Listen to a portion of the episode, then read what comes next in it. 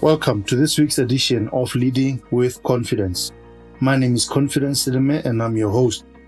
This program is proudly powered by the William Sileme Foundation, and the foundation's mission is enabling education in Africa.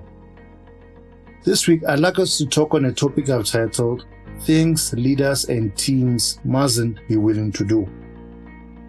In the previous episode, we spoke at some length about what leaders and teams must be willing to do in order to excel and progress. But I'd like us to now flip the script a little bit and speak about things the leader and teams mustn't be willing to do.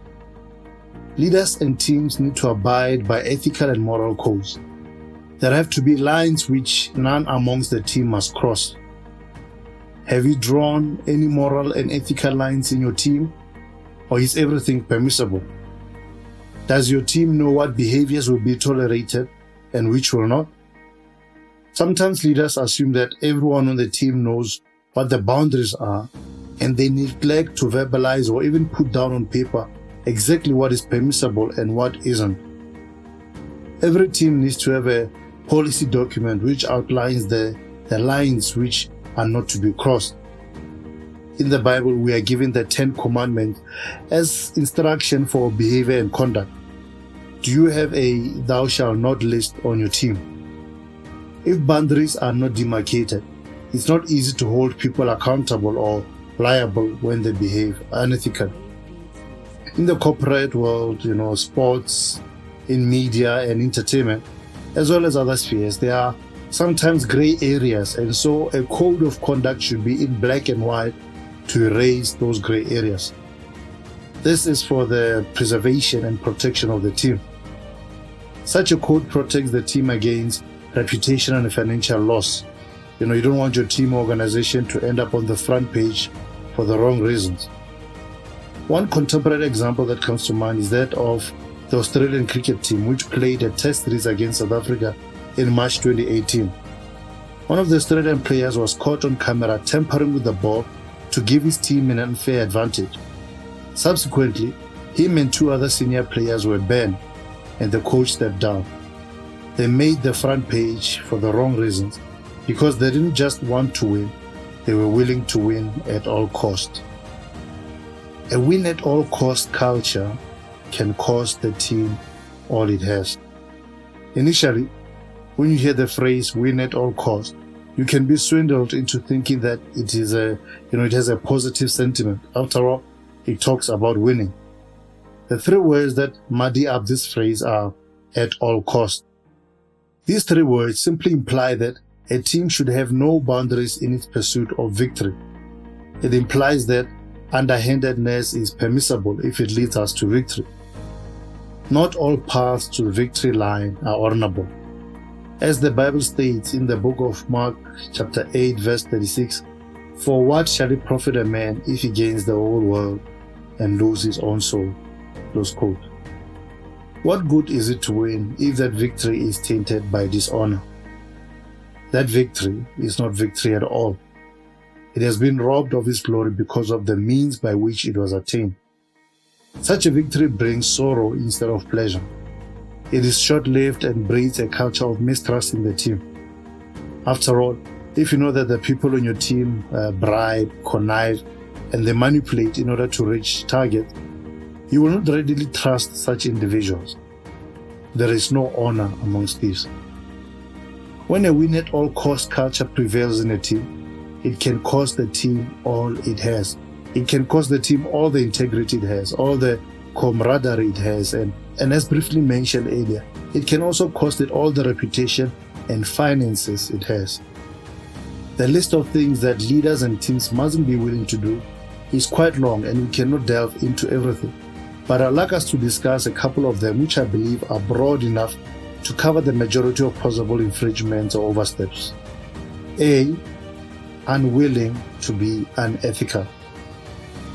The first one is unwilling to be unethical. You know, unethical behavior in the business environment has been the downfall of many leaders, teams, and organizations. In business, money exchanges hands. There are various perks, benefits, and so forth. This can create an environment where bribery, kickbacks, and other unethical occurrences can be given a platform to blossom. However, unethical behavior isn't only prompted by greed or the love of money. There are various situations which can lead to the manifestation of this ill conduct within the organizations and in other parts of society as well. One of the things I found interesting when I looked up the term ethics is its origin. I learned from bbc.co.uk that the term comes from the Greek word ethos, which can mean custom, habit, character, or disposition. The root of a word is often quite telling, and I believe this to be true in this instance as well. Let's look at the various associated terms individually so we can extrapolate and dig further to gain a better understanding of what it means to be ethical or unethical and the different influences and nuances around ethical or unethical behavior. Firstly is custom. Customs are the traditions that certain groups adopt as standard practices. It's important to highlight the fact that when we speak of customs, it's about collectives, whether they, there be families, you know, ethnic uh, groupings, organizations, or teams. These groups all have their customary norms. For example, a family may have the custom or tradition of going on holiday twice every year. In most of the ethnic South African groupings, it is customary for a man to pay lobola, which is a form of dowry before he takes on a wife. Teams and organizations also have their customs and traditions. There are certain things that are done in the team or organization and they become part of the customs. For example, I worked in an ad agency where every Thursday, teams within the organization alternated and made popcorn for everyone employed there. One Thursday, it would be the creative team's turn to make the popcorn, and the following Thursday, it would be the PR team's turn, and so forth. Another custom was that the organization would sponsor and provide lunch every second Friday of the month. The types of customs present within an organization or team can either promote ethical or unethical behavior. There aren't many organizations which would go out of their way to create customs that promote unethical behavior, but not all customs are planned. Just as you don't plan to have weeds in your garden, certain undesirable customs can sprout up in teams and organizations. Even if you don't plan to have weeds, you must have a plan of how to eradicate them. If unethical customs and behaviors are left to grow and flourish, they will end up choking and overtaking the entire garden, and all you'll be left with are fruitless weeds. An example of such an occurrence is the one we spoke about earlier, referencing the Australian team which tampered with the ball when they were playing against South Africa. It was found that the coach had not been involved, but because it happened right under his watch, he found it right that he should step down from his position. As a leader, he hadn't planned this unethical behavior, but he ended up feeling the brunt of the consequences. One of the questions that comes to mind when such a thing is uncovered is how long has it been going on for? It's hard to imagine that this was the very first time that the team members had done this. It's more plausible that this behavior was customary. Another question that arises is why were they comfortable enough to do this under his leadership? The second element to look at is the element of habit. Unlike custom, which we discussed, habit speaks more to the individual as opposed to the group. Your habits are your personal routines. They are the things you do daily to form and inform your behavior and ultimately your character. Your habits dictate your outcomes in life because they are those things you do so regularly and for so long that they have a lasting impact on what and who you become.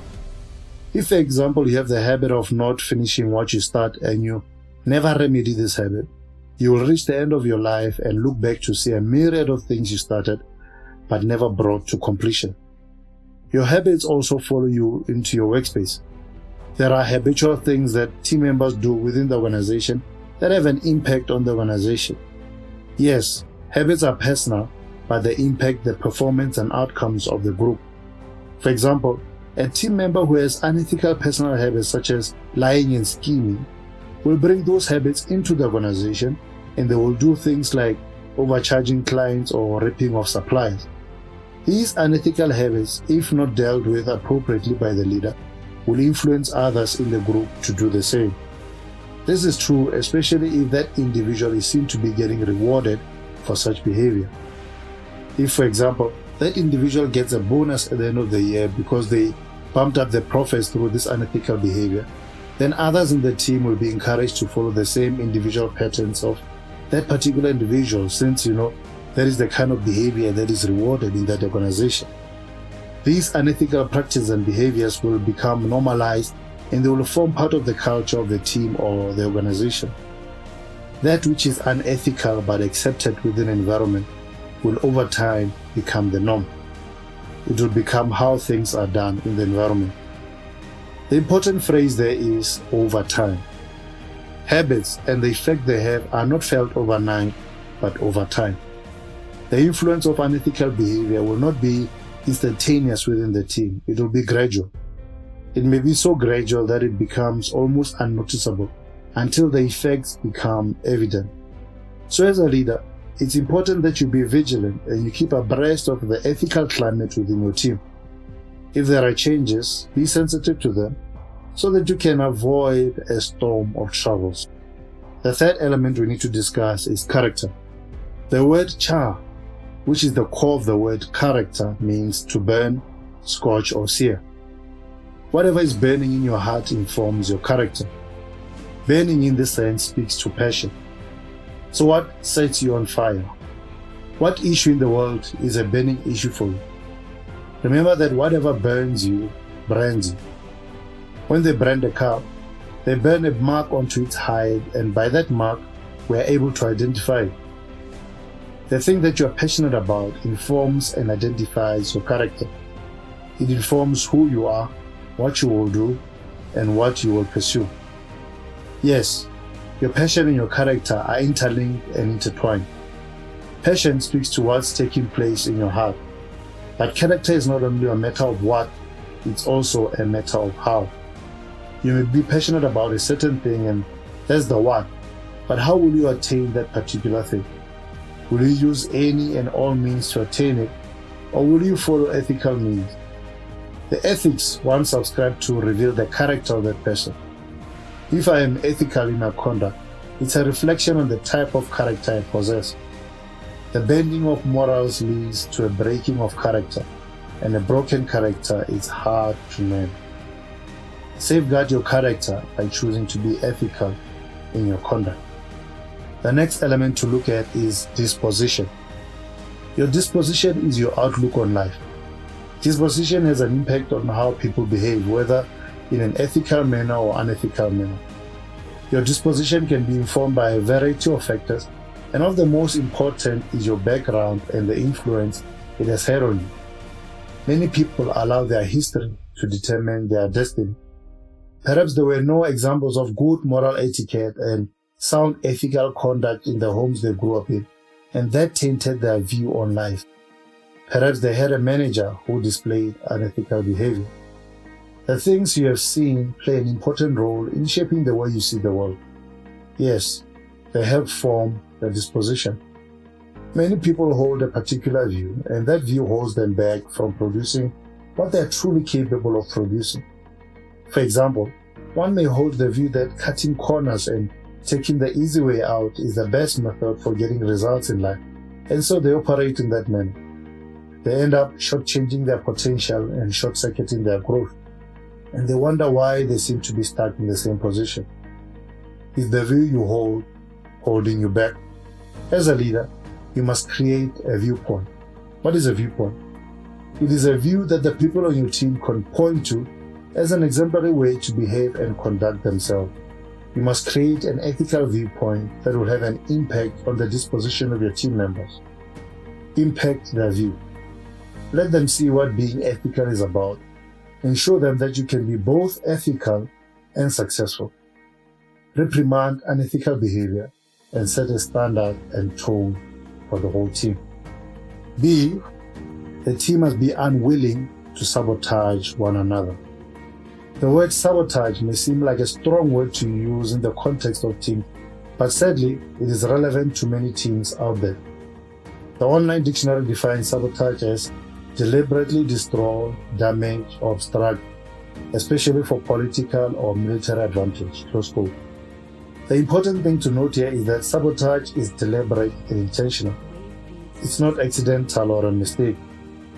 When a person seeks to sabotage another, they sit down and devise a plan on how they are going to destroy, damage, or obstruct them. Such action taken by team members on one another is tantamount to cancer within a team. Sabotage will eat up a team from within, and if it is not dealt with, it can utterly destroy a team. There are several things which can cause team members to end up trying to sabotage one another. One of them is unhealthy competition within a team. When the team culture is such that the people within the team are trying to outdo one another, it can get quite intense. In the pursuit of outdoing one another, they can begin doing things to prevent the team members they are in competition against from moving forward. A team member can, for example, not tell a fellow team member about an important message that a client left for them so that they are not adequately informed to make right decisions. This may make that particular team member look incompetent. However, such behavior eventually hurts the whole team because it will reflect very negatively not only on the individual but on the team as a whole. Another manifestation of sabotage is in gossip amongst team members.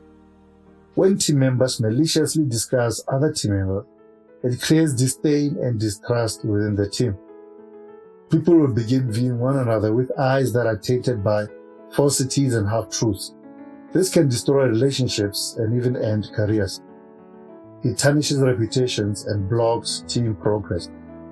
It breeds an environment where people are better and where revenge and getting even become the order of the day.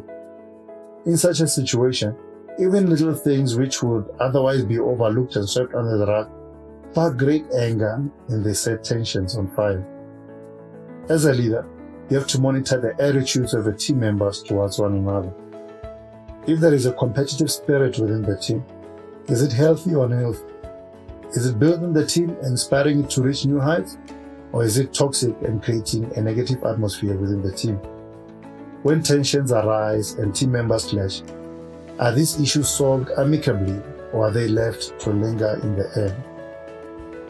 It's important to encourage a culture where team members forgive one another for wrongs they've committed against each other. If people are able to sit and talk about where they've wronged each other and how better to move forward, then they would be unwilling to sabotage one another. Well, we've come to the end of this week's episode of Leading with Confidence. Join us again right here. Cheers.